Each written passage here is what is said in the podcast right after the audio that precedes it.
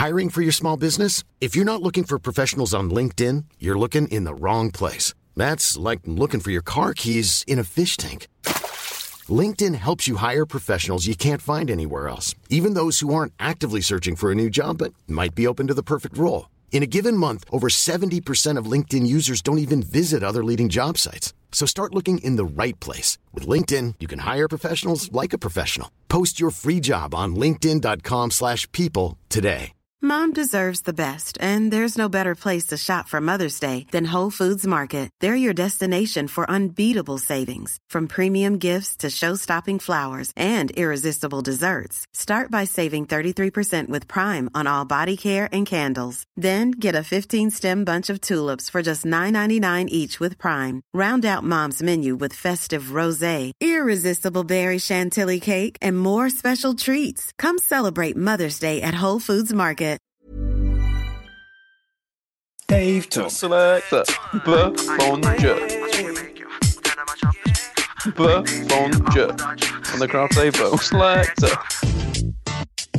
We are TF3. I got all my stats with me. That's what Dave sings.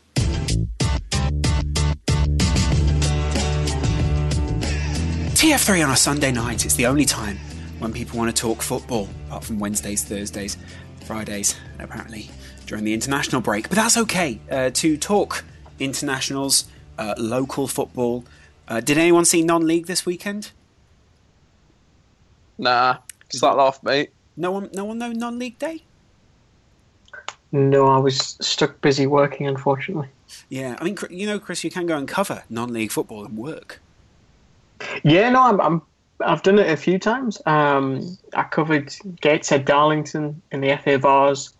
Um, been to a few Brandon United games in Durham, a few Durham City games actually as well. Because I know the the owner uh, Olivier Bernard used to, to play for Newcastle and Rangers really? and Southampton.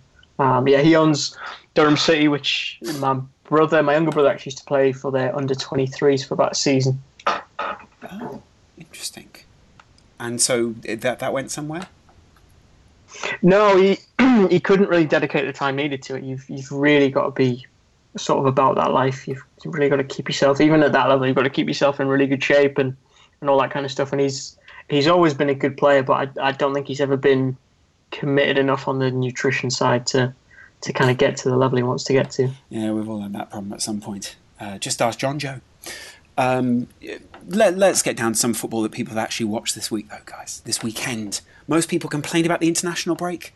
Do either of you sort of complain about? I I kind of like it. I, I just find the complaints are a bit more. I don't watch this. I don't keep up with this. So you, you kind of think, well, go and read something about it then, don't you, Chris? Yeah, I think that's the that's always the conclusion we take away from this is it's great to indulge in it for a weekend. We just need sustainability to it. There needs to be maybe something a little bit more long term. Because let's just take for example, uh, Michail Antonio. He came via that pathway. Uh, Jamie Vardy came via that pathway. So it without question has a place in the game as it relates to, to professional football. Um, it just needs that consistent support. Dave, there is a bit of a problem. I mean, in a sense, I was listening to the World Football Phone in the other day, and they were talking about they were talking about a lot of things like they always do, and it's a great, great podcast. It really does complement this one well. Um, but the, the, one of the things was they were saying that obviously it drags players halfway around the world, but not only that, it sort of puts them on another level. Like there'll be a lot of people who maybe aren't watching uh, Brazilian football so regularly, and or they want another context for a Brazilian footballer, and it sort of puts certain Brazilian footballers on a on a, a bigger stage to be able to perform, and puts them more in the spotlight, if you like, for bigger clubs to come along. So say Brazil or Uruguay or local clubs around there that are trying to use local guys and guys from that league, they almost their, hand almost gets shown, if you like, and that must be frustrating. Yeah, I think it's frustrating, but yeah, international football is definitely behind the, the club game at the moment. We all know that.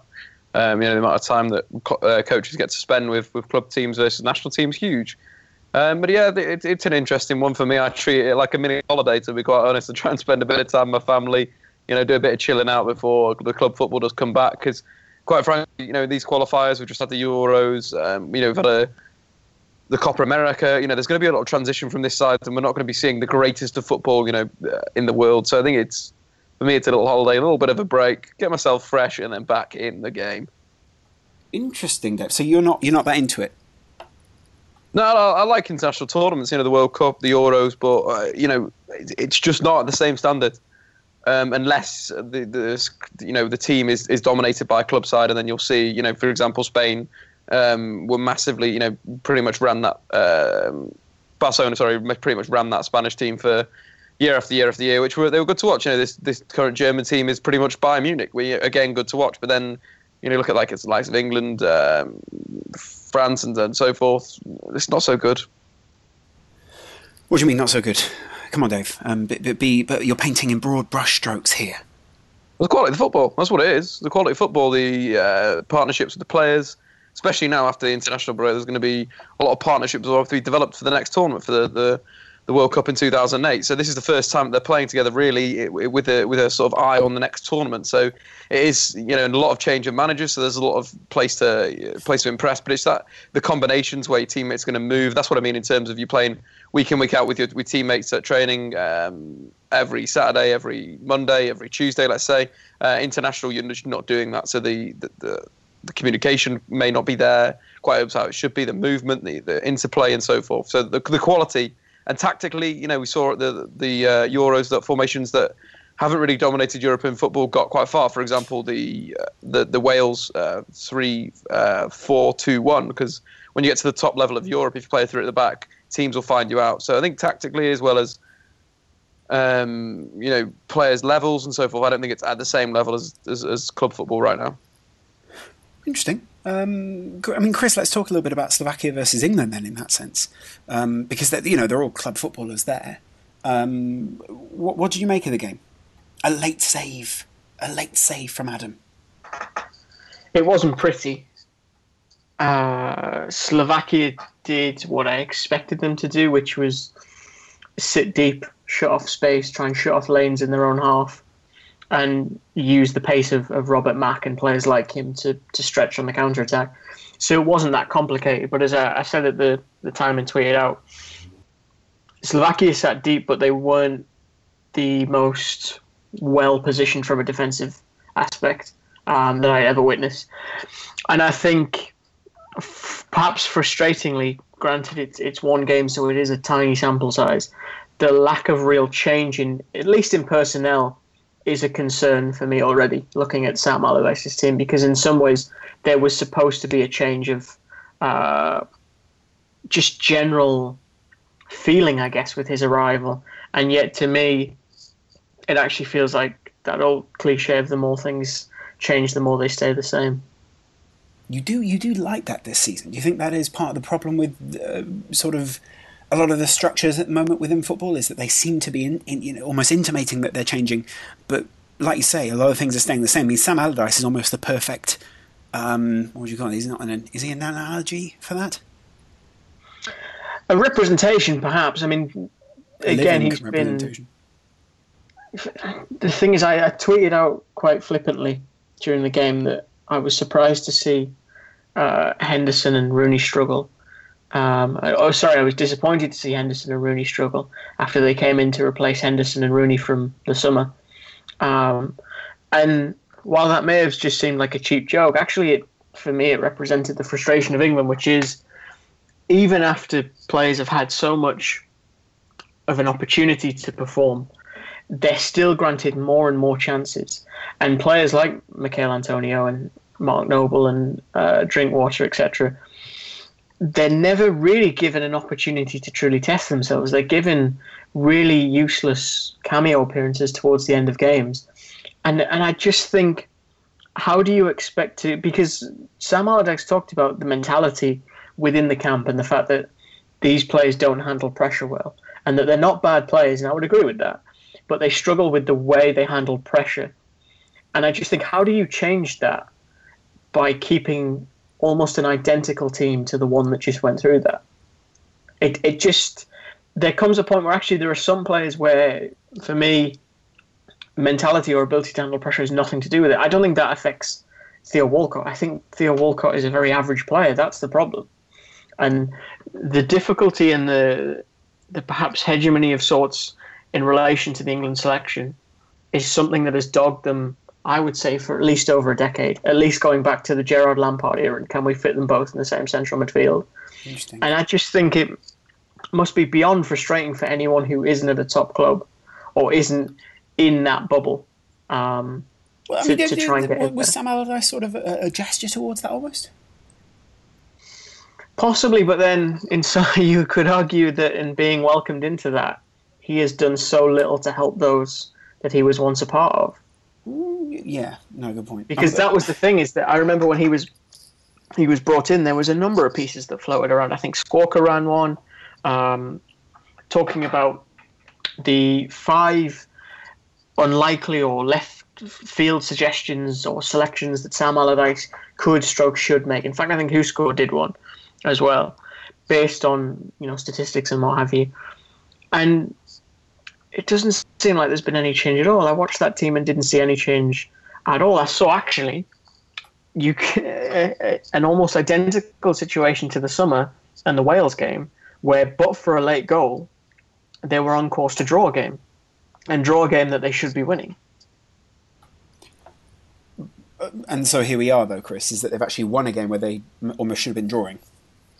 Yeah, and and look, I, I kind of preface all this with yes, the the Euro 2016 is still fresh in the review. It, it is just months past, so huge sweeping changes should maybe not be expected, or at least a dramatic improvement in quality. I would have liked to have seen just a few different faces in the starting eleven, though. Even just someone in midfield. Who midfield. would you have gone I for? think I mean, Dave, Chris, uh, feel free to make suggestions here as to who we could have gone for. Oh, Troy Troy Deeney, bang! One player that would fit into Sam Allardyce's system in terms of playing direct football and building an attack from a physical striker and getting further up the pitch, and hence bringing in your wingers and bringing in your attacking midfielders. Chris? I'd have got rid of Henderson. I would have got rid of Rooney. I would have put Deeney in for Rooney. Uh, and I'd have been tempted to put Drinkwater or Noble. I'm not massively sure at this precise moment, just because I think they're almost identical.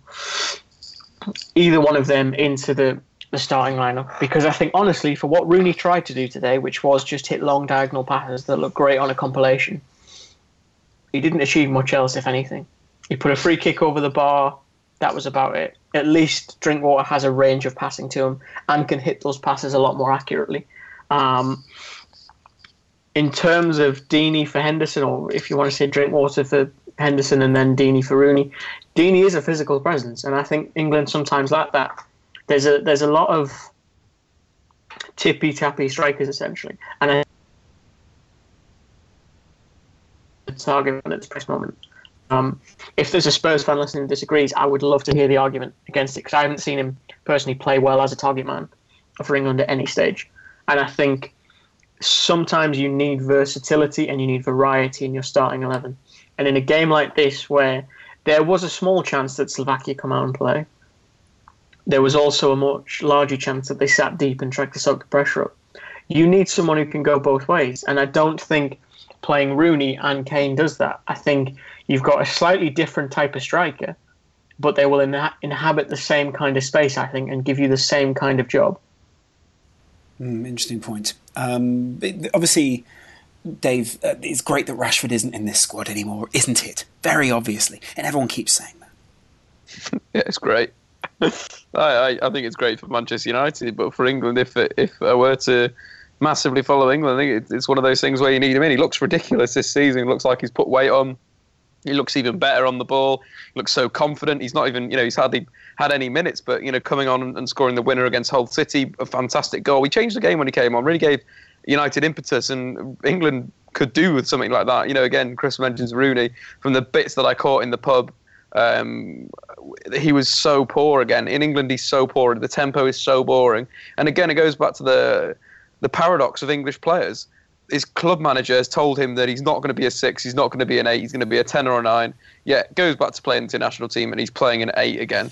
And it's sort of like that. What are you doing with these English players? Is you're playing them in two separate positions for your club and for your country? Crazy stuff. Would you see Germany doing that? No. Would you see Spain doing that? No. They play the best players in their best positions. Well, I and mean, I mean, to, be, I mean, to be fair, Dave, you, you do actually see Germany do that. They have no right back, so they play Emre Can at right back. No, they play Kimmich at right back at the Yeah, moment. but Dave, they- yeah, but, I mean, come on. Dave. You, you, know, I mean, you know I'm not talking about that right now, but you know that they've played Emre Can at right back consistently for, for, for at least, I don't know, that they're in 10 games they've played. They've Pre, pre, Euros, yeah, they played him there, but Kimmich came in, and now Kimmich is the right back there. Kimmich has now started to play right back for Bayern Munich. Um, the thing that with England is, I feel that they are again fitting square pegs in round holes, and this Wayne Rooney thing really sums it up. And uh, until England really just sort out their problems and sort out the academy, we can't. The academies in, in England, we can't go and, and deal with this problem of England, the national team, because quite frankly, we don't have a philosophy as a nation. We don't have a style as a nation. We are still struggling. You know, it hasn't even been answered. Go back to this boring debate on how should England play football. We still don't have that. At least if Sam Allardyce had gone in and done the big Sam, um, we're going to play hoofball. We're going to win the second ball. We would have we would have had a style. At least we would have a style and a commitment. And that is the problem with. Yeah, but you, you, you, don't want to commit to the wrong things, do you, Dave? I mean, that's, that's stupid. Well, yeah, but you need to commit something. Yeah, well, do you, though? Right. Okay. Right. You go on a night out, right? Yeah. and you see this. You see this lovely lady across No. Dave, don't, Dave, don't, don't do this. But I mean, go ahead, hang yourself. I'll give you the rope. this, God, I feel now. I know how Robbie feels in Arsenal fan TV. No, please do do go ahead, Mo. I was just, uh, I was just going to go into an example, Laurence, but you just shot me down. Dave, were you were you going to compare the way that England do things to a trivial night out where you don't need to be committed to that person afterwards, and it's nothing to do with their career? No, I was just going to say you. could- I was literally just going to say you've got to commit to something at some time. So you should make that decision to to go a certain way for a certain time. And if you've hired Sam Allardyce, if you're paying Sam Allardyce X amount of money per week, you've got to commit to whatever style he wants to do. You don't make him change his style because why have you hired him? You've hired him because he, he he he can keep teams up. He I don't know Are why you you've hired talking him. about buying a hooker at this point? This is where it sounds like this analogy is going. The analogy was shit. I apologise to listeners for a shit analogy. Yeah. But you two, fucking hell, Jesus Christ, throw me down a hole. Thanks, lads. Well, I mean, I they- think you paid to go down that hole by the sounds of it. That's a very, very well finished there, Chris. Um, Dave, you do. Yeah, you do. Yeah. Um, I mean, okay, fine. I, I, I mean, I feel like people and I get bored of uh, listening to the England chat. Where do you think England is going under Sam Allardyce? Going nowhere. To, where where Is it's it? been going, I would argue. I, I can fully see them qualifying with, with ease for, for Russia in 2018. Whether they make an impact in the tournament is a, is an entirely different question. I think what is no, I'll not say what's been disappointing. What I hope for the games that come is a, a genuine integration of the teams below them in the age categories. So they just won the Toulon tournament the U20s, uh, and I think Lewis Baker played very well. Um, I believe Ruben Loftus Cheek was in that squad as well. The 21s have some, it looks like some decent players in there as well, um, potentially coming through. Got the likes of Brendan Galloway. Uh, I imagine Joe Gomez will return soon. Uh, Ola Aina, or Inya, um, my pronunciation has been really poor this, this week. The the Chelsea youngster was another one that, that stood out um, when I saw him. It would be great to see that next generation be melded with the current squad and actually see a progression because I think too often it seems like we've just thrown kids in all in one big group at the same time. And I, I don't think that's how you do it. I think it has to be a genuine and considered progression. And I just haven't seen that with England for a while. It is frustrating, but here we are. I mean, and I mean, the Sam Allardyce era has undeniably started with a win. And when I say undeniably, I mean there's a fact of a win there. Um, and obviously, there are some small things in there that we can look to, uh, point to as positive. Uh, guys, has any- anyone else watched anything during the international break? Anyone enjoyed anything? Come on, give me something here. Um, I mean, I, I've enjoyed. I mean, uh, the fact is, Chris, later this week, Kosovo are going to play their first World Cup qualifier. yes, I believe that's a, a something closer to your heart than, than mine. Well, yeah, I mean, they, they are only just finding out. Um, excuse me, they're only just finding out whether a couple of their players can switch from being, uh, obviously, the diaspora of the situation, meaning that people had to leave the Kosovan area during um, the the war back in the sort of late nineties, early two thousands, and obviously there's an ongoing um, issue there with that, and it, it has meant that Kosovo has had some problems with it getting recognised by FIFA. And when I say some problems, I mean you know they're very specific countries that seem against um, Kosovo being recognised. Um, wrongly in many people's opinions internationally, and uh, obviously there are there are some great injustices, but people have to go through things uh, politically, um, and it, it, it also sort of is beginning to look as if it's going to impact the team on the pitch because the, the coach. Uh, I, I want to say it's Bunyanki. I want it might be Bujanki. Bujanki says uh, I have Plan B and C, of course. I have to, but I still don't want to think about plan B because it will change everything. And what essentially he's saying there is that if these players don't get through, um, then, you know, and, and, into the Kosovan squad, which there are now six, including the captain, um, then it, it, will change things for them. It looks as if all those players will get through. Um, the funniest thing was that he said, I had a big problem in training. The aim of the session was defence, but by the end, it was just attack, attack, attack. Um, it was hmm. like I had 23 forwards. At dinner, I wrote on the whiteboard, um, are you happy with what you did today? Um, and I need uh, I need them to come back together because at the moment they're not. Uh, they all try to be Ronaldo or Messi, and that must be one of the things about putting a new team together at this point and what everyone wants that team to be. It must be incredibly exciting to be sort of the player in a new international side. I mean, imagine you know you were the first to play for England, or you were the first to play for Scotland or Wales or any of those countries, or any any country essentially. Um, and apparently he's putting the players through double sessions and you know basically trying to get people trained to the point where they can defend but also attack and keep that balance. Um, so it's somewhat of a hmm. football education for a country, and essentially, Chris, it is it's starting from scratch because this was a country that was only made. Um, forgive me, I can't remember whether it's 2008 or 2009, but uh, only only sort of brought together a couple of years ago and only been allowed to sort of do these uh, these sort of football actions and these sort of football uh, politics in the last few years. Mm-hmm. Well, that was one of the things I, I found quite interesting was the the Berisha brothers. One of them has opted to play for Kosovo, and the other has not. Mm. Um, I I want to say it's Valon Berisha of Red Bull Salzburg who has chosen to represent Kosovo. Um, and it's his, his brother who has, has not because he was actually born in, in Sweden. Um, so there's a, a very kind of complex identity there in itself but it, it does sound quite intriguing from what I've seen. Are you, again, as someone that watches this with a bit more regularity or keeps a little bit more of an eye on it, are you expecting anything significant in the early days? Because looking at the squad as it stands now, there are definitely some talented players in there. Bersant Celina is, is quite a decent exactly. player. Yeah. Uh, Sinan Bytyqi is another one of who I quite like the look of. So there's talent in there, but are you expecting not them to hit the ground running, but are you expecting them to make a, a, decent fist of it early on, or do you think it takes time to, to forge an identity? Well, I guess that's the issue. Is they've only really uh, they've, they've obviously played a number of friendlies. Uh, you know, obviously against Albania and other countries that recognise them.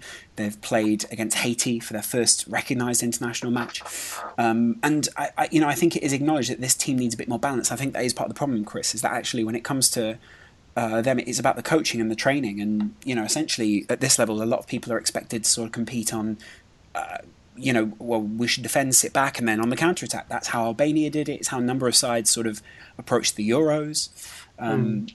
and I, I, I, think you know it, it's about that balance. And I it's how quickly you can coach those players. And like, and like a lot of people say you don't get very much time internationally to coach these guys. Um, mm-hmm. so it, I think it's going to be a case of building. Maybe they won't make the initial uh, World Cup because obviously you know it's such a, a, fast turnaround. But they are playing Finland first, and I think they go to their they go to Finland in, a, in quite a bombastic way and sort of ready to make a mark. And why not? You know, I mean, if you're the underdog, there's yeah. not really much of a another way um, to sort of approach it, is there? Especially with the the fact that it is you know a, a newly formed country and a country that seems so proud to sort of be there. I think that is one thing that a lot of people forget, especially when you approach it from an English perspective. Is there such a different sense of nationality in that area and national mm. pride? Because people have quite literally fought and died very mm-hmm. recently to form or keep a country. Um, and that's something that I don't, you know, I think is often forgotten at the, the upper echelons of football is that, you know, it's not about fighting for money, it's about literally fighting for land. And a lot of people are very proud. It's, it's you know, it's an extremely emotional uh, situation for a lot of these people. Um, good. Uh, let me just quickly look through some other uh, international uh, fixtures out there. Germany beat Norway 3 0. Um, yeah, it was comfortable. Very, very comfortable. Uh, Lars Sivertsen. Uh, I heard someone on Twitter saying that he it seemed as if the Norwegians had met in a car park before the game and decided they didn't like each other. Jesus, That's a very funny way to put it. I mean, what? I mean, what? Why? I mean, you know, it, it's the just a lack of it? synergy. I mean, Norway, Norway as a national team, I find them such a, a curious proposition because on the surface they do have a lot of very talented young players. Uh, Josh King, Martin Odegaard is, is perhaps the the one that everybody's name jumps to. But guys like Mo Elyounoussi is another one. Markus Henriksen, could argue even Nordtveit, even though he's a little bit older. Uh, Martin Samuelsen, the West Ham youngster. It's just getting them to all kind of gel into something and and become essentially more than the sum of their parts. Um, and I just think they're going to struggle to do that anytime soon. They do just look when you watch them, they do just look so disjointed, and it's such a shame because, at least for me personally, I grew up with Norway actually being quite a strong uh, country, especially relative to the Nordic nations. Um, granted, it was Denmark that won Euro '92, but then you look after that towards like the millennium, it was always Norway that was was heading to the the World Cups and things like that and doing fairly well in them, with a pretty awful style, I, I admit. Um, so I'm hoping this period in which they try and maybe progress in terms of style and, and the way they think leads them into to something bright because there are some really talented young Norwegians out there. Yeah, I mean, we've seen that down the years as well. Um, I mean, that is also part of the problem is that other countries internationally now are finding, and Chris, I think David sort of alluded to it earlier. You know, the, the success of uh, Ecuador and other countries like that has almost led to there being a bit of a problem sometimes when the Ecuadorians come home. And I think it was sort of Tim Vickery alluded it alluded to it the other night. Again, I've gone back to the World Football Fund, but he sort of alluded to it that now these players have been dragged away to play in, you know, Manchester and all over Europe. They're playing at lower altitudes, so when they go home, it's no longer the international um, advantage of being at a higher altitude or, be, playing in heat. And so sometimes that home advantage is lost. And uh, I think, Chris, the, the problem with that and the monetization of international football is that partly what used to be the charm of it was that you were essentially going to a place where you it was like exploration you didn't know and so was, it was almost a different challenge of football wasn't it because you know you you would almost have to play more uh, with with the intelligence of players. You know, you, you wouldn't know, so you'd have to adapt during the games. And there was something just quite exciting about that. That there's a different, a different kind of football that we can't really capture anymore. Yeah, I, th- I think that's true. I mean, if you look at the current squad, the Norwegians, there's only a handful that actually play in the domestic league. Um, because to be blunt, it's not the greatest standard. I think even Lars would would agree with that going away like that can breed real positives. Like Belgium is a great example. A lot of their players, and I've talked to, to Andy Brassell about this because he's a bit more knowledgeable on that part of the world than I am. The Belgian players going away was so beneficial to the national team because when they came back, they brought with them a variety of different ideas and methods um, from the various countries they'd gone to England, Germany, France, etc. I haven't seen that crossover just yet with uh, the Norwegians. I think it's perhaps because for the most part they're they're playing at a slightly lower standard than than the Belgian counterparts. Um, so for everyone you've got like Nordtveit, for example, who's at West Ham, you've got someone like Magnus Wolff-Eikrem who's at Malmo. It's it's kind of finding the balance and I think making the most of, of what you've got. I, like I say though, I think there's a a variety of good young players. Ivar Fossum, one that I didn't mention there before in that group, he's a really talented young midfielder who's at uh, Hanover in Germany. There's a, a, group there that I think, with the right coach, I think that is part of the problem as well. Personally, um, is that the the coach Per Mathias Høgmo he's a little bit old school, um, and I I'm loath to criticise him too much. I just think that that style is maybe not the best fitting for the current group. And if they could get someone a little bit more forward thinking and a little bit more flexible, they would maybe be able to, to put something together. Mm. Disappointing. Disappointing. We're on international duty when people when people almost don't have the time to be able to work on the project. But I guess that's part of the challenge of being an international manager. I love to see Sammy Lee on the sideline as well. Yes. Yeah, great to see him he, back. Is he wearing a an earpiece? I didn't. He, I, didn't I, I can't see in those pictures. I'd love it if he was still wearing an earpiece, despite the fact that he constantly sits next to Big Sam. I don't know what he's got in that. Do you think it's Five Live he's got in that earpiece? Is he constantly? He's sort of relaying messages. Do you think, Chris? Picking up Slovakian cab drivers or something. Yeah. Uh, I you think were- it was wasn't it originally meant for when because Sam used to like sitting in the stands, didn't he, when he was at Bolton and things like that? I'm sure that's what it was. He used to like sitting in the stand so he could see more of the game. Maybe Uh, it's just yeah, oh, yeah, no, I, I think I kind of remember that. And, and some, and It to some extent, uh, some people sort of say it's very different when you're. So, some people almost say, well, they want to be up where the media is because the media can read the whole game, whereas the managers on the sidelines almost, uh, you know, want to. They're, they're at the level they can't read the formation, if you like, and that's maybe part of again being a manager. Yeah, I, I would agree with that. There's definitely been instances where uh, I've been at sort of. I tell you really bad for that. White Hart Lane, you are very much at pitch level, if not actually a little bit lower, and it's it's really hard to gauge kind of, as you say, the formations and and where everything is in relation to each other. So I can I can completely see why he does it. I don't think it's uh, pseudoscience by any stretch. Interesting. Okay. Um, all right. Pseudoscience. Yes. Um, let's let's go back to the Premier League. Like we'll talk a little bit more um, because we need to talk about the Premier League, and essentially there are going to be some people that are bored of international football. Uh, let us know whether you're bored or not of international football. You're bored with, etc., etc. Um, Dave. Now, money was spent, which exceeded over a billion for the first time in a transfer window. Um, and you know to some extent it, it, it's actually quite telling.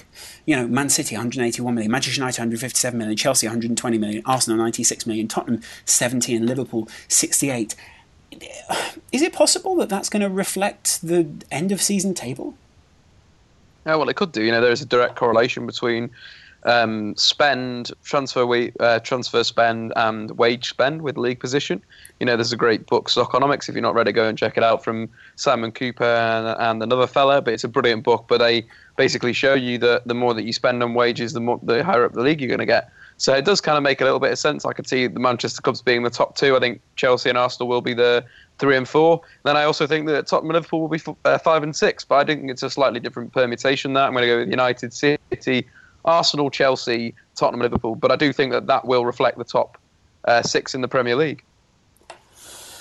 chris i mean uh, people talking about it representing a move away from uh, the rest of you know the rest of the teams below but a lot of people obviously spending money that however you know uh, you- I think, I mean, obviously, you put two Manchester clubs together, that's a, a three tenths of what was spent in the Premier League. You know, you add Chelsea to that, and that's um, four tenths of it. You know, the, the fact is that, you know, there is a lot of money being spent there, but it doesn't necessarily represent value for money, does it? No, I mean that's the you know that's the funny thing. Crespo, uh, Hernan Crespo said this week that he totally understands why Juventus paid what they did for Higuain, but thinks that Manchester United paid far too much for Pogba, which is a, a very interesting way to decipher it. Um, I I think, and my my dad actually made this point uh, as we were watching Deadline Day. It is very much a case of the haves and the have-nots now in football. Um, I mean, for example, I, I just can't conceive my own team spending 89 million pounds on a single player. Um, it was a genuine shock when we spent that on a group of players. So the thought of investing that in just one individual, just it's it, you know what it is. It's it, I, it's similar to when I talk to my dad about anything now that was relatable to when he was young. The idea of you know, to use an example, when I travel anywhere outside of this country, he's always very much kind of in awe of that because to him going across the city was seen as like a holiday. And it's a similar premise of the million pound player, now the hundred million pound player. You keep almost saying to yourself, yeah, but there's a limit. It's got to stop somewhere. And I'm, I'm slightly concerned that it's just not going to do that. I'm, I'm concerned that it's going I to keep. It's going to have to, isn't it. Chris? Because money does sort of, you know, it does sort of taper off, you know? I don't think it'll increase in frequency, so I don't think we'll start seeing a raft of hundred million pound players. But I have a, a nasty feeling that for the very elite in that group with Pogba, Ronaldo, Bale, etc., the price will keep rising for that player, and that it may force maybe on the lower end prices to go up slightly. Um, and and to me, that's a concern. I mean, I just I worry that not enough of that money, as we opened the show with non-league day, that not enough of that money is going back down the the turnpike, so to speak, because Yeah.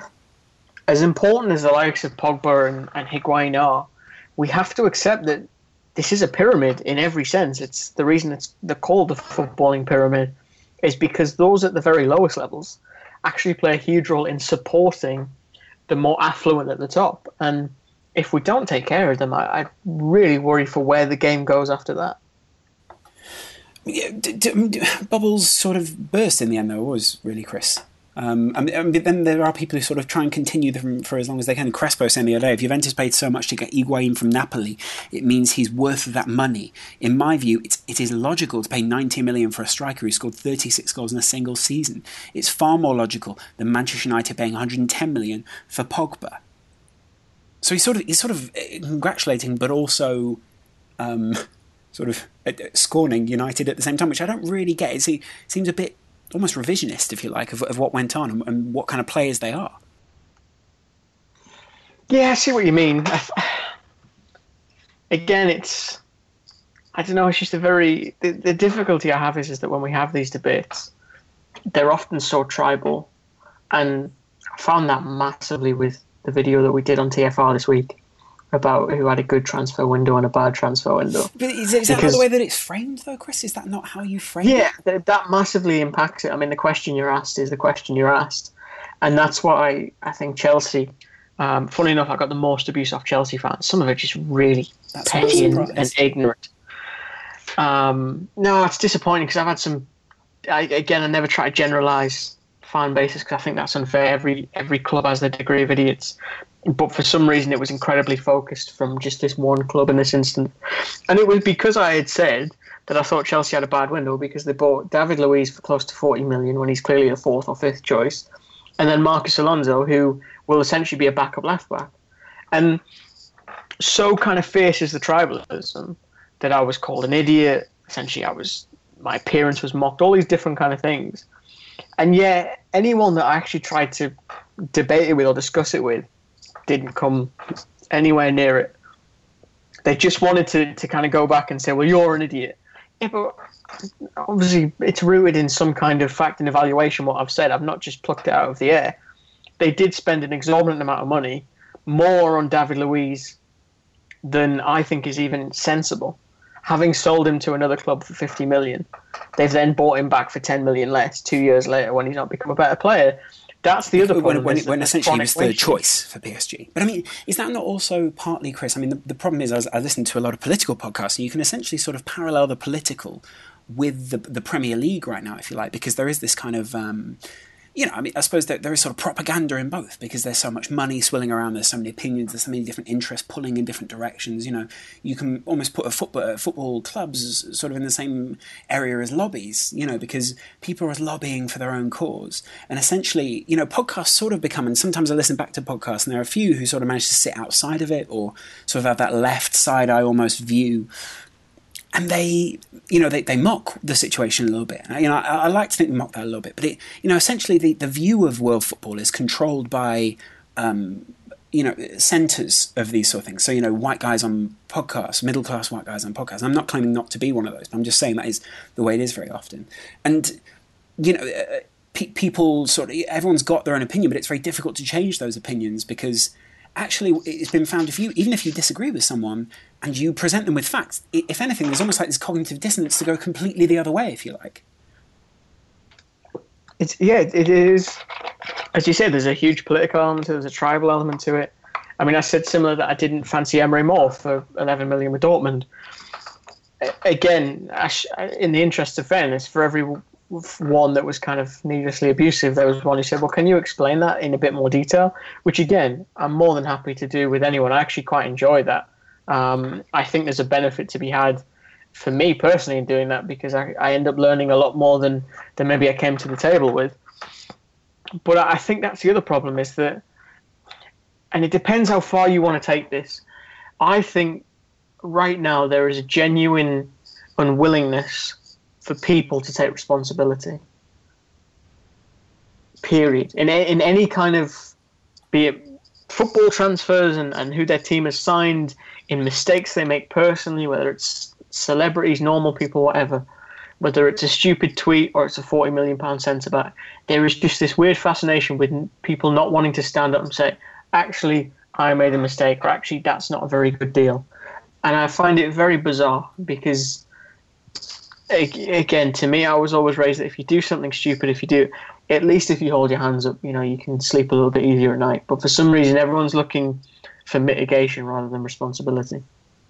Dave, do you sort of feel the same? Do you feel a little bit like some people sort of approach with stats? You approach sometimes people sort of people are definitely use that on the stats side of things that they sort of go stats can't tell you anything, and you, you know that they're instantly dismissive of that. But what they don't realise is that it's not you know people misuse so many of these facts that we have in football, and especially when it mm. comes to football and transfers, they, they almost become weapons, you know, because people like full time devils, and I'm not saying they do this, uh, they misuse them in that way, but I'm, I'm just saying, you know, they um, they they sort of uh, you know they they wrap some a lot of fan channels sort of wrap their argument up in stats, and it almost they almost become meaningless. Yeah, it's that Squawka Dave fella on Twitter. He's an absolute weapon, isn't he? Doesn't know what he's talking about. Just uses stats way, all the time.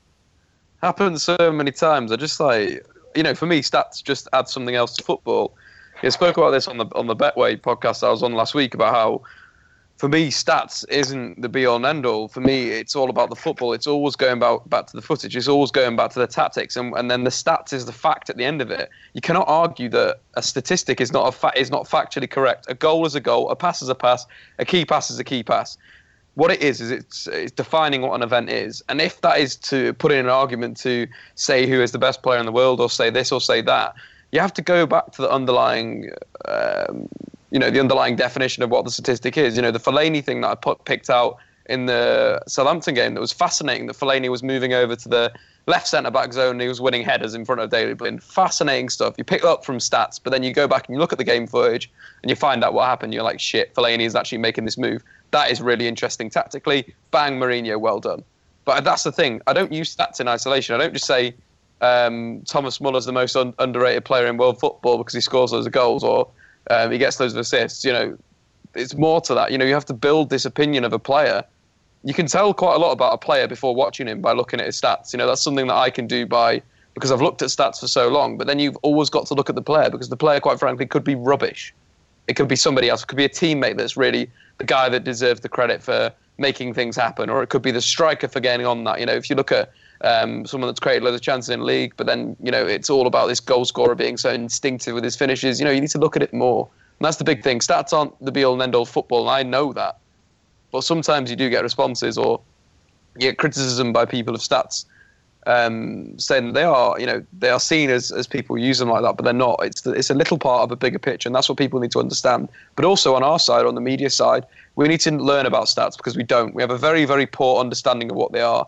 You know, education is the biggest thing in everything, but some some football pundits need to understand what a stat is and what it means and what it actually means, and not just beat around the bush like a flaming heat map. What is a heat map? A heat map isn't about the movement of a player. A heat map is the is mapping the on the ball actions of a footballer. So all you're telling is where the base of his events are coming from. So it's quite interesting because you can see where central midfielders play all their passes for. Do they push to the left? Do they push to the right? But it's nothing else apart from that. It's where their events are coming from. You can see where their tackles come from and so forth. But it's not where the player's moving or you know that type of thing, which is quite frustrating because that's what it's seen as by people on Match of the Day, by people on Sky Sports this is it. It's education in both ways. Yes, pundits need to be educated, but yes, football fans need to educa- be educated too. Dave, or informed, Dave. Or informed, yeah. I don't mean to say education in a bad way. I just mean that it, you know you might not understand it, you might not get it, and that's not your fault. I'm not blaming anyone for it. It's just maybe they haven't been told, and that's it. It's, it's just giving people more information about what the stats actually are, and that's where they need to go in terms of this game. My voice is absolutely dying. I apologize, guys. Fine, I'm so croaky right now. Yeah. I mean, it's fine. Um, you're doing well. Good argument. Okay. Um, uh, there was an interesting stat I read the other day. Uh, we, we sort of need to move on for Liverpool. Only once before in the 124 history of so many players left the club during the summer. That was 2005, obviously, when Benitez came in. Um, when obviously some of the European Cup winners left, Baros, Smicer, Nunez, Biscan. I think Smicer was already going to leave anyway. Um, but but Chris, I mean that's been fascinating. Is the reshaping, essentially, if you like, of this Liverpool side, is is less about some of the ins and more about some of the outs. Yeah, Mario Balotelli is, is perhaps a big one, if not in terms of stature as a person, but finances and what it represents. Because that, I guess that is seen as clearing out the. Do you want me to read the quote? More, I mean, you can. I'm just thinking, it, in some ways, I guess it exercises the ghost of the transfer committee. Yeah, I mean, go ahead, finish your point, and then I'll follow up with a salient um, piece of shit point. I just think he was a scapegoat. I, I, I don't think he did everything he could at, at Liverpool, definitely. I also think there was periods of his time there where he would go wide and people would say, why isn't he in the middle? And he would go in the middle and people say, why isn't he pulling wide? He, he really couldn't win for a good period. And I think, personally, I think Jamie Carragher's uh, tweets about him are absolutely laughable. Um, I think they're incredibly disrespectful to yes. a professional.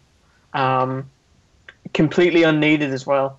I, I, to yeah. my knowledge, I don't think Balotelli has ever um, sought to, to criticize him in public, and yet for some reason he feels the need to try and be funny about um, him moving to Nice. I just thought it was, just thought it was very. It was a little classless. Yeah, very very classless, um, and I don't know what he's trying to achieve with it personally. I, I just think the second you stray into that kind of thing, just suggests you haven't really got anything intelligent to say or uh, sort of uh, constructive? Or Either both? or, to be honest. Yeah. I, I, if I'm really honest, I, I, rarely find anything he says constructive or or intelligent. But do you I think, think Gary Neville is good, but I, I not got much time for Jamie Carragher as a pundit. Um, I mean, do you sort do you do you think therefore that there's a justification in the way that Balotelli, Balotelli retorted, which was sort no, of think, in a tweet? Or do you think it's both? Well. You know, yeah, as low as each I think, other. I think if if I was to absolve Balotelli, that would be hypocritical. I, I think in that instance he shouldn't have said anything either. I, th- I think it's all just very childish and petty. Um, again, you know, it's a very different level, granted.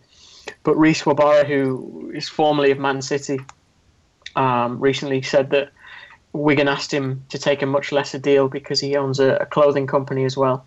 Um, and he refused to, to do it on principle, which is, is fair enough. I don't know if what was that logic there? True. What was the logic? Just basically, he's got another income. He, yeah, he doesn't need the money. Um, wow. Okay. And, Interesting. You know, he tweeted out. I was just reading it the other day. That you know, he said people are saying I should take less money. Um, he said, you know, I, I want to play professional football, and I'm sure Mario Balotelli is the same. I don't think any professional wants to sit on the sidelines. They all want to play. They all want to contribute. And if he's going to make fun of Balotelli for having a bit of confidence about him, a bit of swagger. I would argue, in the face of what has been chronic racism in Italy, yeah. a general lack of acceptance by people he considers countrymen, and a lack of research, I'm essentially. I'm, I'm not going to blame him if he masks some of that with confidence, because I think I, I would try and do exactly the same. And of course, every every now and again, he's going to say something that looks, looks utterly stupid, like I'm going to win the Ballon d'Or and who's Jack Wilshere but there's a good portion of it that is him carrying himself with a confidence that I think is needed in his position, unfortunately. And yet, he's won a Premier League. It was his assist that wins City the Premier League, might I add. So I, I, th- I think that in mm-hmm. itself, you know, th- there's a little bit of naivety there to what he's actually done in his career because it's a lot easier to remember the stupidity than the actual achievement. Yeah, I mean, uh, and essentially, uh, you know, the, the essentially both parties haven't really sort of uh, gone without their parting shot, but there was sort of a. Klopp essentially said, you know, he's a great player. I'm sure he'd be very happy somewhere else. He was very uh, political about Balotelli in that sense. Um, but, uh, you know, essentially at the same time, Raiola, Balotelli's agent, and obviously the agent for a number of other big players out there, um, said, called Klopp a piece of shit.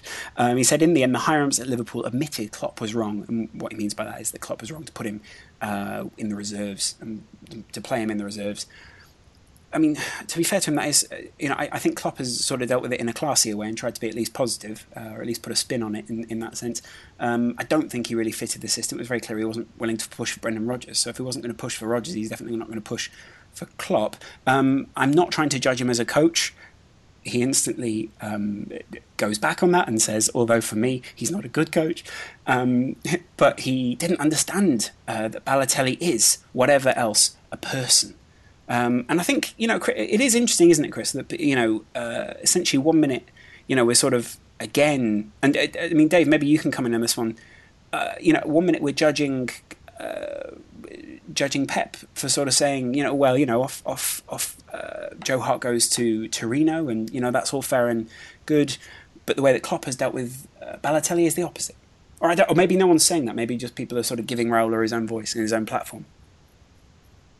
Why are you? Why are we listening to Raiola? Why are we letting because Raiola he's influential influential agent, Dave. He, he sort of controls where people go. Mm. You know, it, it's very clear. Well, uh, inher- what, what, inherent, inherently, that's the issue, isn't it? Inherently, that the media picks this up because he's become this super agent. Uh, you know, in a way, it's a bit of a cancer of the game that these people are still involved and they still will be involved. Like, how is he passing comment on a manager what right does he have to do that? What's he done in his professional career to to be able to do that, which is completely wrong? Know, the, the quotes on, on, on the Klopp are not are not nice, and I don't like that type of thing coming out there as a football agent and, and dropping bombs like that. But Balotelli and, and Klopp could have worked. It didn't work.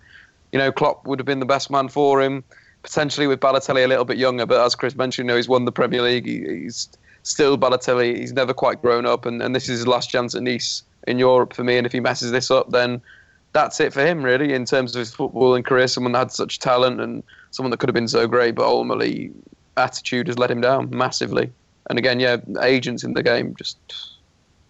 No, I mean those guys are, are kind of trying to make their money while they can. Essentially, uh, a lot of influential people there.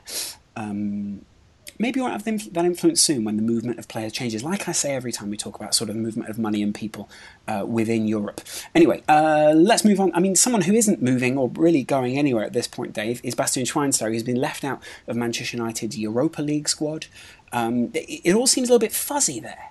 Uh, what, what exactly is going on at Manchester United uh, with Basti? I just I don't think it's fuzzy. I think he's just he's not in Mourinho's squad. He's not in his 23 man squad you know, if he in the Premier League he did make the Premier League squad, maybe he was number 24 or 25. But Mourinho's evaluated the players and decided Bastian Schweinsteiger is not part of his plans. You know, that's it. To be all and all. I think, yeah, Bastian Schweinsteiger is a wonderful guy and he seems like a great bloke and he seems like he loves being at United, but it's just the wrong time. This should have, you know, if this happened as a transfer, should have happened maybe three years ago when he was in his peak. Because quite frankly, now he, he is a little bit uh, injury prone when he played last season, he was very good, but he didn't play enough. Um, and inherently, that Mourinho can't rely on someone like that. So, unfortunately, it's probably time for Bastian to, you know, leave Manchester United, and then hence why I'm being left out of these two squads. But, but what now, though, Dave? Because he's not, obviously he can't go anywhere. That's kind of it. He's made his bed, and he's going to have to lie in it now, right? He's sitting on 200, 200 grand a week, though, to be fair. So yeah, but at his age, he doesn't really want to be doing that. He wants to kind of be playing, I guess. There's, you know, I mean, you know, it's obviously great to go to United, but does he really want to be there like that? I don't know. He's he's won everything. He's won the World Cup. He's won the Champions League. He's yeah, but Dave, he's absolutely he, everything. I mean, he's but a competitor, though. He but, doesn't want to sort of... that, okay, so I come back to you and I question his competitiveness. If he wanted to play football, he had he had potentially had offers in quotation marks from Germany to go back there, but he made it clear that United was his last club in Europe. So if he was a real competitor and he really wanted to go again, but why, that, that's why I'm coming back to you and saying, why would he want to do that? He's won absolutely everything. He's sitting on £200,000 a week. He loves being around Manchester. He loves being around Manchester United. Why not just sit there and see out your contract and then go over to the MLS? In a very cynical way, that's probably what he's doing. But uh, do you really think that's what he's doing? I mean, it. I mean, maybe I'm. Maybe I'm. You know, we're both trying to write different narratives, but you know, it seems very cynical of a player who's played very at a very high level for such a long time that he'd be happy to do that. I think that's it, though, right? It's we don't know what, what Bastian Schweinsteiger is thinking. We don't know what Bastian Schweinsteiger had the options to move in, in, in the window. And we don't know what his relationship with Mourinho. So we have to paint between the lines. But uh, that's that's my interpretation of it is that potentially he is just sitting there waiting until his contract comes out, uh, maybe looking for the next um, time in the MLS where there's a draft where you know the designated players come free. Chris is probably going to know more about that. You know when that opportunity is available. Maybe he's just looking for that. That's fine. He's he's had a wonderful career. He's been one of the best players of our generation, and we should celebrate that. You know his his tearful end to his Germany career was wonderful. It was a beautiful sight seeing him cry. Um, putting the last sort of time that he's going to put on the Germany shirt because he's done a lot there. There's, there's been some wonderful German sides over the last few seasons. Um, you know, the counter-attacking team of 2000, and 10, the dominant team in 2014. You know, we've had some wonderful Germany teams where he was the fulcrum and he was the heartbeat of those sides. So let's celebrate Bastian's career, but I think it might be it's coming to the end. Injuries sometimes kill players, and it seems like that's kind of happened to his Man United career. M- Mourinho doesn't seem to have much time for certain players of that ilk. Um, you know, I mean, you know, fair enough. Again, we've just said it. Managers have to be cutthroat. They've only got a certain amount of time. They need to be successful. It doesn't seem as part of his plans. I guess he's told him. Um, Chris, just off offhand, where, which MLS club would you see Basti going to? He's been linked to Chicago, um, the Chicago Fire, who have decent record of a German. Arne Friedrich was there a few years ago, but injury kind of curtailed his spell there, so it's maybe not the best omen um, sending him there. But he'll, he'll not be short of offers. He's a, a very talented player. Great point. Uh, Dave, further down in the youth ranks at Manchester United, exciting things are happening. Very exciting. There's a DJ on the loose. There's a DJ on the loose dropping some bombs. But first, let's talk about an Angel Lawrence. An Angel Gomes. Oh, yeah. Uh, yeah, yeah. Obviously, Stephen Howson is our um, is our expert on Manchester United youth, and I asked him last week, "How do you um, how do you say his name?" And and, and Howson said Angel, so I'm going to go with what Howson said because he usually gets pretty angry when I get my pronunciation wrong of Manchester United youth players. But yeah, he's he's really for, for me he's blown onto my radar the last few weeks. You know, scoring the hat trick against Everton, uh, the youngest ever player to score a hat trick for Man United uh, at academy level for almost uh, 15 years. He scored the hat trick when he was only 15 years old. Still, absolutely incredible. But it's like how he's how he's taking the goals, how he's creating goals in the game. You know, it was caught the highlights of the game against uh, Middlesbrough this weekend. Um, and he was just like absolutely pivotal in most of the goals. And you know, looking back on, on the highlights of it, was pivotal in the game. And it's it's incredible to see a player of um, such touch uh, and composure and physical ability as well. You know, he, he's playing for the under 18s and he's just you know he's just 16 now. Absolutely incredible. You know, who's um, he assisted two of the goals, scored one of them. And the thing I like about him in the penalty areas is his first touch is it's almost Messi-esque in, in quotation marks. Obviously, we, we, the great player we can't um, compare everyone to, but it, he just kills it in the penalty area. Simple, brings it down one touch, and then you know opens himself up side foot finishes, which he likes to put away. Uh, but also the DJ. Um, Bafuge, I think that's how we say it. Was that? Did I nail that, Chris? Thumbs up or thumbs down? It's not Bafuge because there's an N in there, but okay. I think it's Buffonge. Buffonge. Yeah, he was very impressive as well. DJ Buffonge, um, who's coming from Fulham, a very pacey winger, playing on the right hand side against Middlesbrough, looked very good. Uh, involved in the second goal, assisted the fourth goal. That was after some brilliant interplay with Gomes. They exchanged four passes together, and Gomes fired it in, um, and then scored the fifth. Uh, he looks very impressive as well. Very impressed with those two players. They, they look like they could become something else. But then there's a lot way there's a lot there's a big amount of time between getting from the under 18s to the first team. You know, I know that from watching a lot of reserve United, United football when I was back in Manchester. So you know, these players do push on. As the players in there that we you know could potentially explode. So it's interesting for United. They look a lot better. You know, from after coming what bottom second bottom in the under 18s league. Uh, they really turned it on this season, you know, but two back-to-back five-one victories. It's looking promising again. Uh, I mean, do you not see that a lot at this level, though? Dave? Um, well, I think with Manchester United, recently, no, I haven't seen that. I've seen teams get absolutely battered. You know, watching um, the Champions League youth youth Champions League thing last season when United played Wolfsburg, United were absolutely rubbish. Rashford again, strangely enough, was the only player that shot out. You know, and he went on to play for the play for the first team. He, he actually looked like a decent player. He looked like he was taking people on, looked confident, size wise, looked up to the level. But the rest of the United team were very very poor. I, I personally thought in that game. So yeah, I was you know more impressed this season.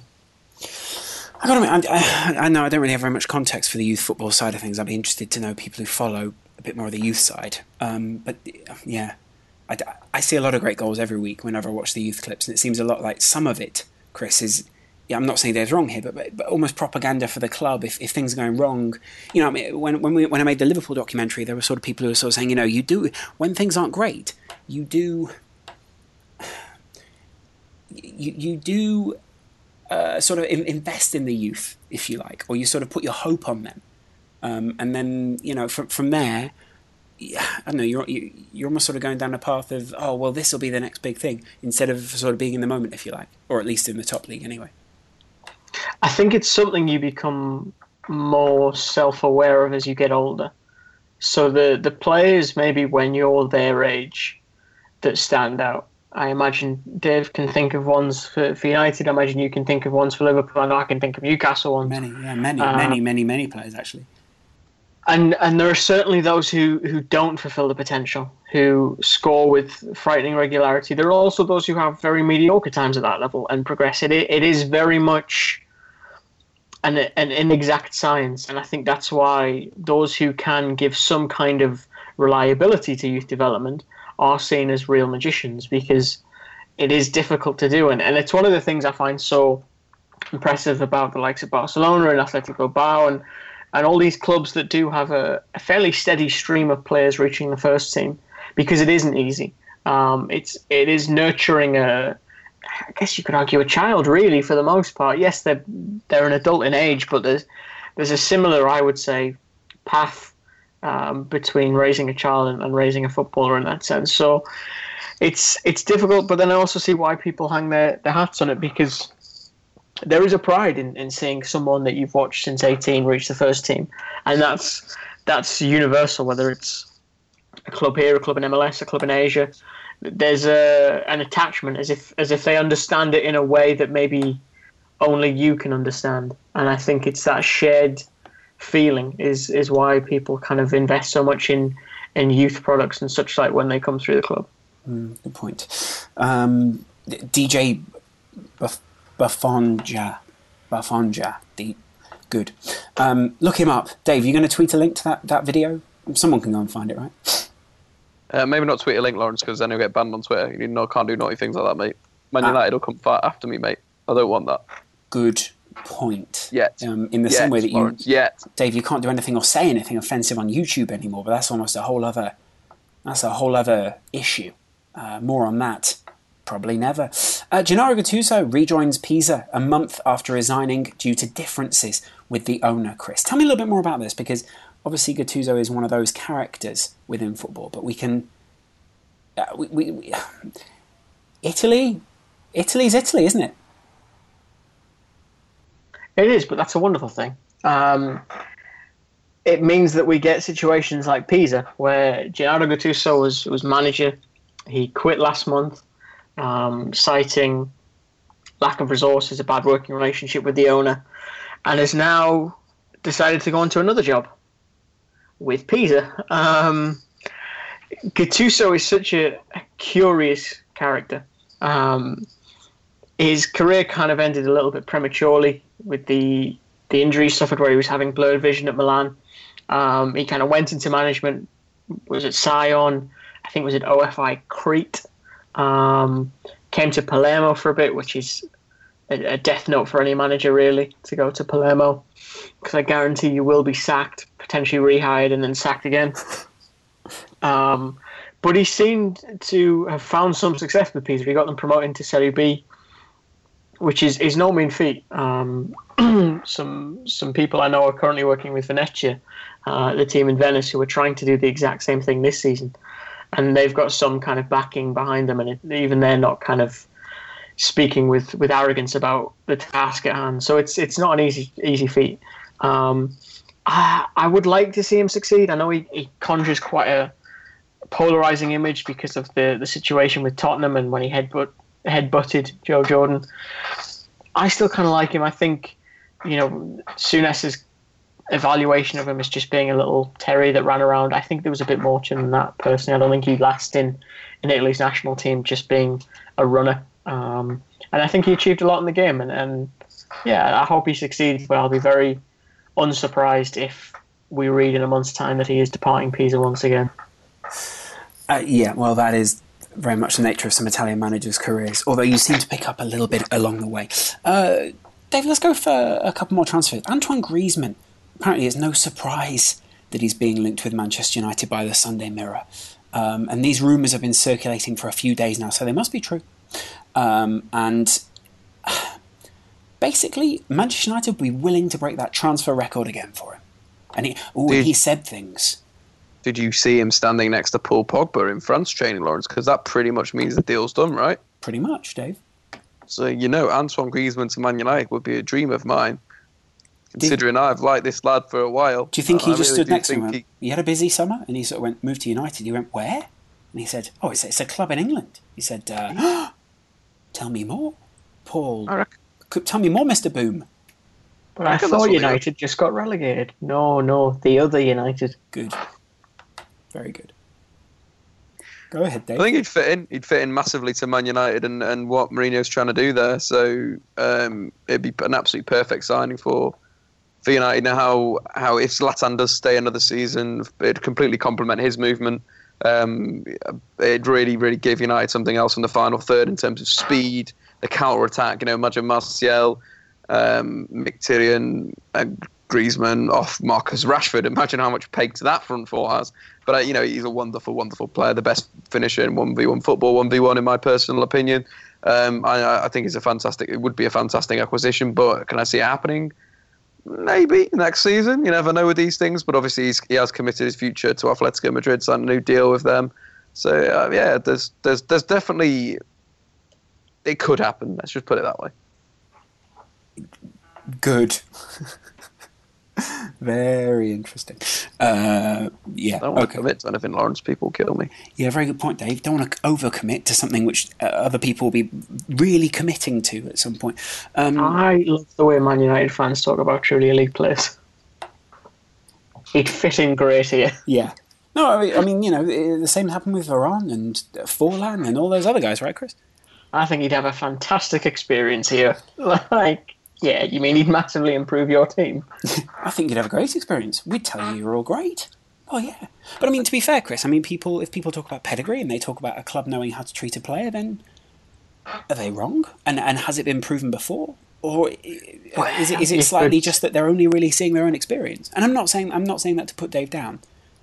No, but I think you could argue there's. I mean, in fairness to Dave, he explained it in tactical ways that make a lot of sense. I think there's a good argument to be made that a lot of elite players that have gone to Man United recently have failed, uh, failed, failed, um, have failed, and so it's it's not the guarantee um, it seems on the surface. And you mentioned that yourself, Ron. There's enough historically who've gone there and just not succeeded. It is not actually as easy a club to to fit into But as I think what- a lot of people think. But then with this transfer, it fits into Mourinho's system that he plays. It fits into his mentality in terms of his defensive work that he's going to put in. He's, he's the perfect Mourinho player. Chelsea should have bought Griezmann last summer.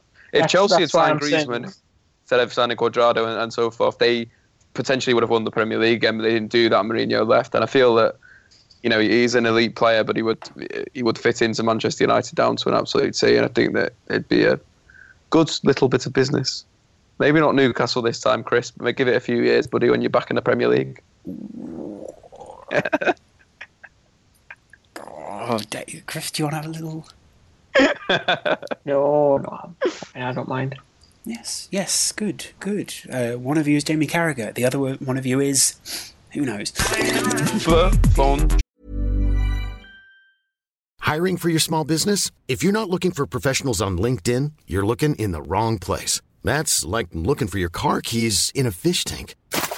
LinkedIn helps you hire professionals you can't find anywhere else, even those who aren't actively searching for a new job but might be open to the perfect role. In a given month, over 70% of LinkedIn users don't even visit other leading job sites. So start looking in the right place. With LinkedIn, you can hire professionals like a professional. Post your free job on linkedin.com/people slash people today.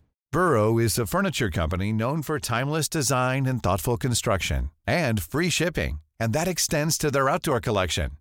Their outdoor furniture is built to withstand the elements, featuring rust-proof stainless steel hardware, weather-ready teak, and quick-dry foam cushions. For Memorial Day, get 15% off your Burrow purchase at burrow.com slash ACAST and up to 25% off outdoor. That's up to 25% off outdoor furniture at burrow.com slash ACAST. Dave talk. Select. Um, Chris, uh, speaking of class, Abou Diaby um, talks about his injury-plagued career. Yeah, this was tough to read, I must admit, and I'm not even the one going through it. Um, he essentially kind of addressed his, I don't know if reputation is a fair word, his unfortunate habit for collecting injuries, and that he, he kind of knows what everyone is saying about him, that he's made of glass and all this kind of stuff. It, it's very sad because actually it goes back to what we were saying before about Schweinsteiger and, and wanting to play, is that okay, money is a, a, arguably a much easier thing to negotiate away from. Injury is just impossible. And you know, it's funny. I was watching a documentary about him yesterday, um, and and the build up to the 2010 World Cup, and he was actually injured a lot of the season prior to that, kind of the 2009 2010 season. Um, and there's a bit where he actually breaks down on uh, the training field and then proceeds to kind of cry because and, Guillaume Balaguer is, is being interviewed, and he says, you know, he he's frustrated because he's doing everything he's been told to do, and it's still not working. And I imagine it's much the same for Diaby. It's that idea of he's putting in the work, and he says himself, you know, people don't know or don't see the work I put in every day, just to then break down again. And when you've trained and committed so much of your life to that one profession, it must be infuriating to, to know that it's just your body letting you down. It's not a lack of talent with Diaby. We've seen enough instances of him being the player that uh, Wenger bought and, and saw as the kind of heir to, to Patrick Vieira, but his body just couldn't do it. And it's it's a desperately sad thing, I think, when that happens to a professional. I've, I've got nothing but sympathy for them because it, it really is, for the most part, not their fault. Who's there's not really a fault to be uh, um, sort of given, is there, Chris? I'm not saying you're, you're trying to do that, but I mean, you know, it is. No, I mean, but you do. There, there, there are some... take care of themselves is the point. There are some who become injury prone because of a lack of care and consideration for their body. There are also instances like the Diaby who do everything right and still suffer from that curse. Yeah, very good point. Very good point. Um, and, and, you also sort of feel if he maybe was at a different club, then he would sort of, I don't know, it would be different. Possibly, I think that is levelled at Arsenal fairly consistently, consistently that the medical department is not to scratch. That's something I, I can't comment on personally because I haven't seen it. I don't know a great deal about it. I think a good amount of it is speculation founded on the idea of we have a lot of injuries. Um, if, if, that is the case, I, I, feel doubly sorry for him because that's his club letting him down.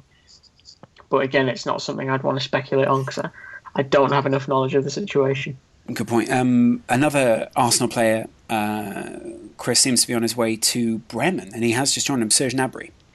Um, but apparently, it's fine. The interesting thing about this, obviously, isn't isn't the low fee or the sort of. I mean, it is interesting, but the fact that it's financed by Bayern.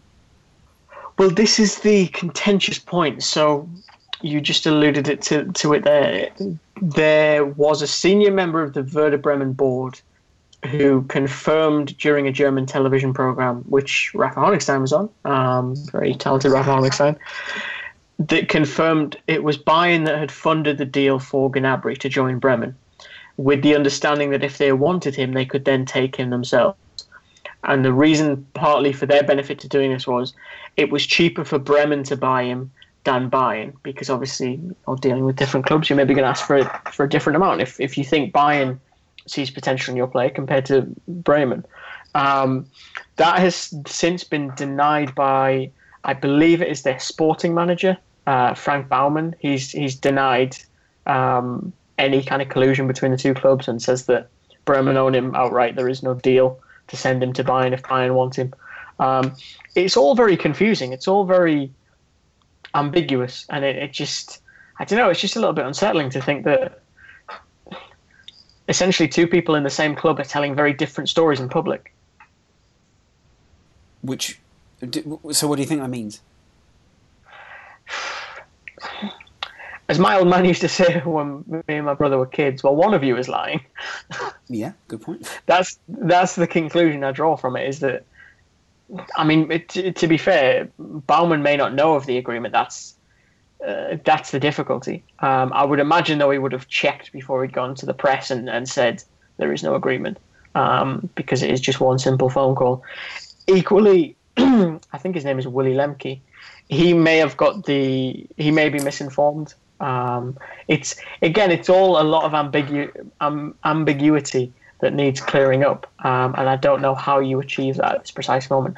I will be watching Gnabry with a, a very keen eye though, because I think he was brilliant at the Olympics, and even though he couldn't achieve it at Arsenal, I was kind of secretly hoping that, that Newcastle might stick a bid in for him. Mm, very good point. Um, Chris, let's just finish this section off uh, with uh, sort of some, some sad news about a human, uh, another human being, um, Houston Dynamo um, academy player uh, who sadly mm. passed away. Yeah, this is. It's sad, if not unsurprising, um, which by no means is a reflection on this young man's character.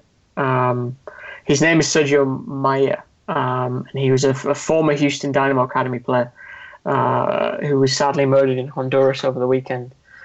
and I say it's not surprising because uh, the murder rate in Honduras is frighteningly high. Um, I think it's 90.4 per 100,000 people. And to give that some context, um, the international average is 6.2 per 100,000 people. So that's Um, um, so it's over 10 15, times. 15 times almost, yeah. Yeah, essentially 15 times the, the national or international, excuse me, average. Um, and it comes not long after we saw another Honduran international shot um, in the street. It's it's really sad, and, and in some ways, it almost gives a real insight into why so many players in Honduras use football as a vehicle to move and maybe don't seek to go back and aren't too keen to go back either because it is a very dangerous city, uh, dangerous country, excuse me. And it's typified by this. Um, Mahia, by all accounts, much like the, the senior international that was shot recently, um, wasn't involved in anything untoward, wasn't involved in anything nefarious, was just the wrong place in the wrong time. And in many ways, those are the most depressing deaths. I think when when the person did nothing to to kind of put themselves in that position other than be in the wrong place. Mm. Uh, very sad, and obviously thoughts with that family at the time. Um, let's let's slightly uh, shift gear on this one, guys, and to what happens during the international break. Dave, I'm sure that you're more than au fait with the Wembley Cup 2016, Spencer FC versus Weller Wanderers. What a game! Yeah, I was I was out with my mum and dad, you know, spending some nice family time with my sister and her nice boyfriend was there. time. Jesus. And I, uh, you know, I just stopped it and I was like, guys, I've got to go home and I've got to get on YouTube. Yep. And they said, Dave, you're already on YouTube. You've got almost 10,000 subscribers. Yeah, they were very confused. Wembley Cup, they, you know, they, well, they just didn't really get it. But you know, that's life, right? Uh, Chris, uh, Chris, am I right in thinking that you watched along? I did. I did watch along um, on on the YouTube stream um, just to, to see what the fuss was about. Um, I believe you went though, didn't you? I went. I got I got three tickets and took my um, my girlfriend and her little brother, and he had a great time. They filmed, you know, little bits with whilst in Wembley, and he was really excited, happy to see some YouTubers. There were some legends there. I think that was the most interesting part for me was obviously seeing the difference between young, semi-fit guys on YouTube, you know, sort of relatively healthy guys, against you know Robbie Fowler, JJ Okocha, Peter Schmeichel. You know, Robbie Fowler scored a fantastic free kick. JJ Okocha was just toying with players. Um, Yeah, he was good.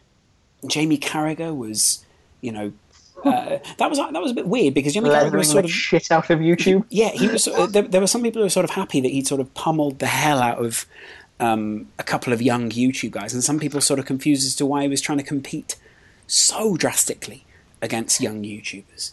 Uh, I will say this. I can see why he was slightly wound up by Joe Weller, based off what I was able to read on social media. Uh, What happened, Um, Dave? What happened, Chris? Sorry. Uh, I believe he was giving him a bit of stick on YouTube. Uh, not on YouTube. See, this shows you how up to modern times I am. Um, he was basically running amok on MySpace. Um, but he was basically having a bit of back and forth with him on Twitter the day before. Um, and that obviously riled Carragher up. He did also smash another lad in the throat. I think his name was Elliot something. Uh, they call they call him Malfoy because he looks a bit like. But by all accounts, I don't think he did anything. Um, No, he just scored a great goal. He, he yeah, that yeah. was a, very good goal. Um, but yeah, the like I say, Carragher in general seemed quite riled up, and then of course, as these things do now, it then spilled back onto Twitter um, for a round two of sorts, and Round it was just almost. Yeah. Yeah, it wasn't very in keeping with the the what's the word I'm looking for? The brand the brand message Definitely not brand. Um, the ethic. no, like the theme almost. You know, the kind of You know, Oh. bring in a legend. Probably shouting the word at the, the screen. The kind of I'm not. the vibe of the evening Yeah, and it was a good vibe. wasn't in keeping with that. It was supposed to be a good laugh. You know what? That, Ah. that, that was sort of what I found interesting about it, though, Dave. I mean, you know, and you know, obviously, uh, either of you feel free to chime in. This was the most passionate I've seen kids about football in a while. Dave? No stats. no. Just sort of raw. You know, Casper Lee was on the pitch. Joe Sugg. These are big. These are YouTubers. Them- these names might not. man. They might not mean anything to you, but you know they're they're out there, and people were supporting them. There was a band. There were twenty. I think it was eighteen thousand kids. It was incredible. No, it must have been a lovely day out, Laurence. Yes, I, I, I don't understand kids of that age because I'm no longer that age. So it's one of those things where I can't really pass comment on. And not a lot What of those guys sort of your viewers, Dave.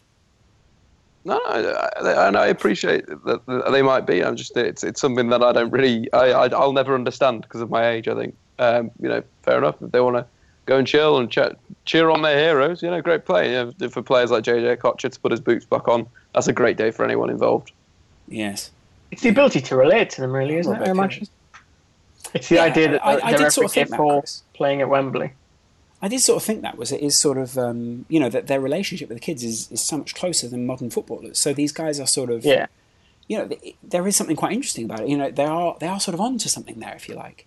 As you know as, as easy as it might seem as a concept, is sort of hard to execute in such a good way. You know there were votes and all sorts of things. I imagine that you know for years, uh, although maybe you know it's more because it's put together by people who can do whatever they want. It, you know it, it sort of does show that if football does want to engage on a commercial level, then the, there are some more interesting ways than just sort of being like, we tweeted to find out who likes football more, uh, kids or other kids. I think as well, what what helps is you find a lot of these personalities are a little bit older, so they're around probably our age, maybe a little bit younger. Um, and I remember when I was a kid, my little brother, whenever I had friends over or anything like that, Yeah. he always wanted to be in the room, always wanted to hang out.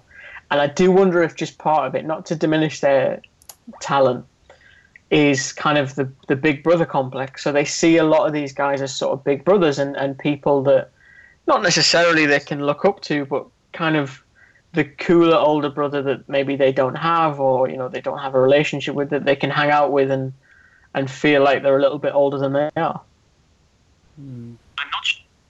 Oh, hold on a minute, Dave. What are you playing? Oh, Dave's on Siri. That was me actually. That was Chris on Siri. My phone was in my pocket and it slid under me leg. it Slid under me leg. Um, hey. Looks like a leg. Um, and then obviously the Arsenal legends played uh, Milan Glorie. Um, and that was all very exciting as well, wasn't it, Dave? They, uh, Arsenal legends won 4 2. Um, and it, it- it showed that Arsene Wenger can still put a side together that can compete in Europe. Fucking hell. Kanu scored. And you know what I found amazing is that there, there was just such blatant. This is what the international bloody break does to us. We're talking about the Wembley Cup and we're fucking talking about Arsenal legend Kanu playing scored, fucking AC Milan. I'm sorry for bloody You know but this is a load of shit. It's going to be hilarious if you get invited to that next year because I'm going to expect you to turn it down without even blinking. without blinking at that 10 grand, Dave. yes, By Dave? Concept. You'll Hey, have we've bloody moved away from Walker glorious Day game the back of football his and we're talking about it. I can see it now. He will. He'll be out there parading his brand, which is not a euphemism. Yep. it looks like a leg.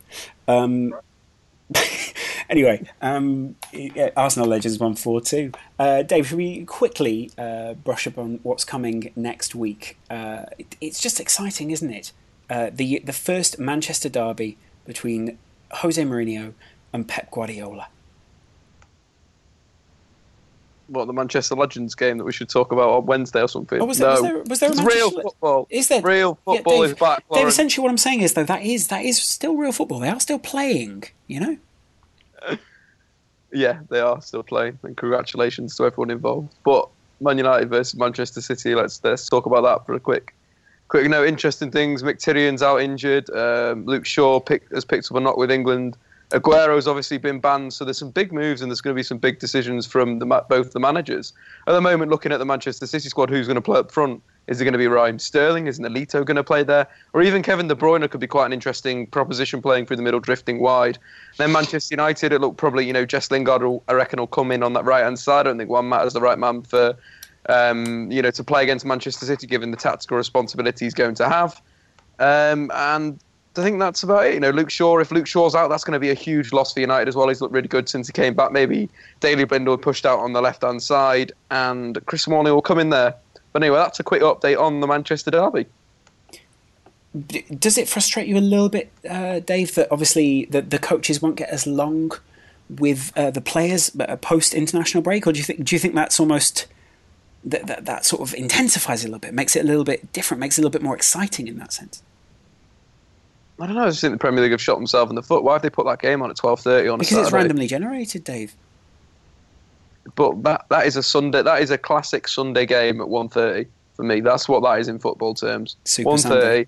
Super Sunday, first game there. Get it over with Andy in the and morning. Richard greeting you, you know, it just- exciting. uh, again with the international break as well. Like, yeah, like you said, it gives the players a little bit less rest. So it'd be a better spectacle if it was on the Sunday. Well done, Premier League. Good work, lads. Obviously, Kun Aguero not involved, uh, getting that three match ban.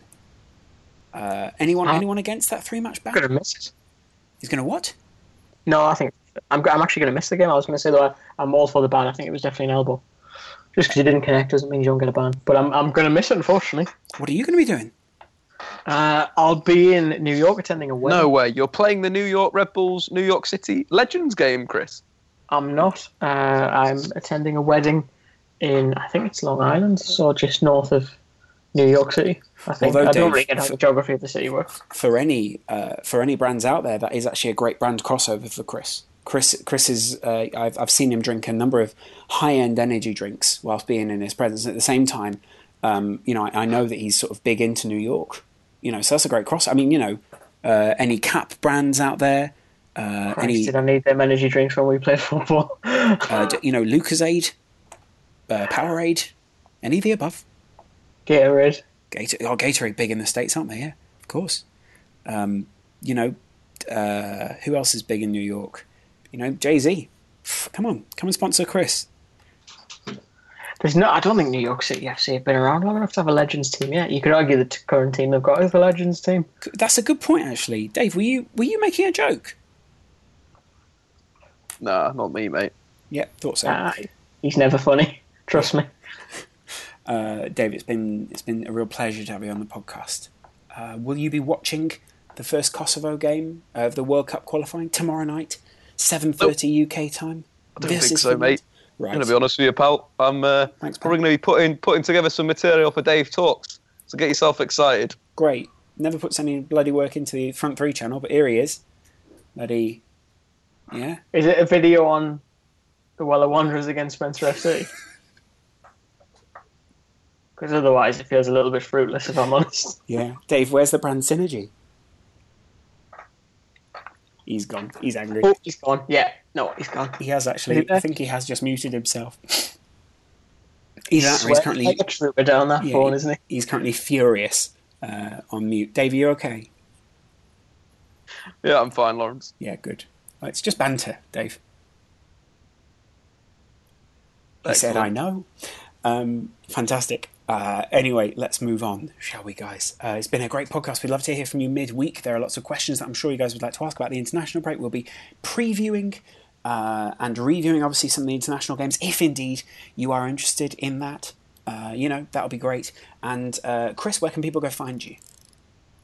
Uh, the Front Three YouTube channel in the near future. Good. Very good. There's a there's a tease for you folks. There's a tease Um, while he's in New York. How long are you in New York for, Chris? Just about ten days. Just ten, it's just a, it's very much a short trip to facilitate the, the attendance of the wedding, um, and I think one MLS game, no, two MLS games. Uh, I think Toronto FC against New York Red Bulls and DC United against New York Red Bulls.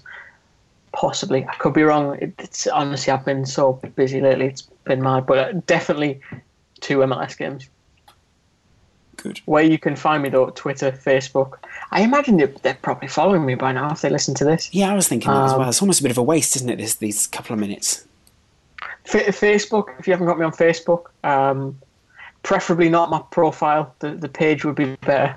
Yeah. Um, just because I don't really post much on my actual Facebook profile, but I do post consistently on my page. I've got to admit, Dave Talks is fantastic, uh, and and so is Chris. Um, Listens. Curmudgeons, yeah, Chris listens. That was the Um, title for the classified. Uh, Um, jeez. And uh, Dave, people can go to Dave Talks, right? They can go see you talking United pr- predominantly. Yeah, if they like. If they don't like, there's also you know other interesting place to find me, Laurence. Like where, Dave? What? I mean, TFR, Full Time Devils, the Front Free YouTube channel, occasionally. Occasionally, when we can be bothered to put a video up, and we should be bothered because, you know, it just it was it was great back in the I think day. I think you got to we got to put this as a a month, Laurence. Dave, I think that as a as a group, we should set a challenge where we have to upload at least a video a day. Just anything. In we can do that. We can start that halfway through October. Yeah. All right, Dave. We'll do Yeah. it. Fair enough. Brilliant. Oh, Cool. great. Whatever. Shut up. Bye. All right. See you guys again soon on TF3. Bye. See you. Bye. I hope you're cutting this up, Lauren, so we can add it to our mixtape. We are TF3. I got all my stats with me. That's what Dave sings. Select that. Blah. Even on a budget, quality is non-negotiable. That's why Quince is the place to score high-end essentials at 50 to 80% less than similar brands. Get your hands on buttery soft cashmere sweaters from just 60 bucks, Italian leather jackets, and so much more. And the best part about Quince, they exclusively partner with factories committed to safe, ethical, and responsible manufacturing. Elevate your style without the elevated price tag with Quince. Go to quince.com slash upgrade for free shipping and 365-day returns. On je. I don't have a distinct category. Blah. Fon je. Where do you fit into this? Je. Je. Je.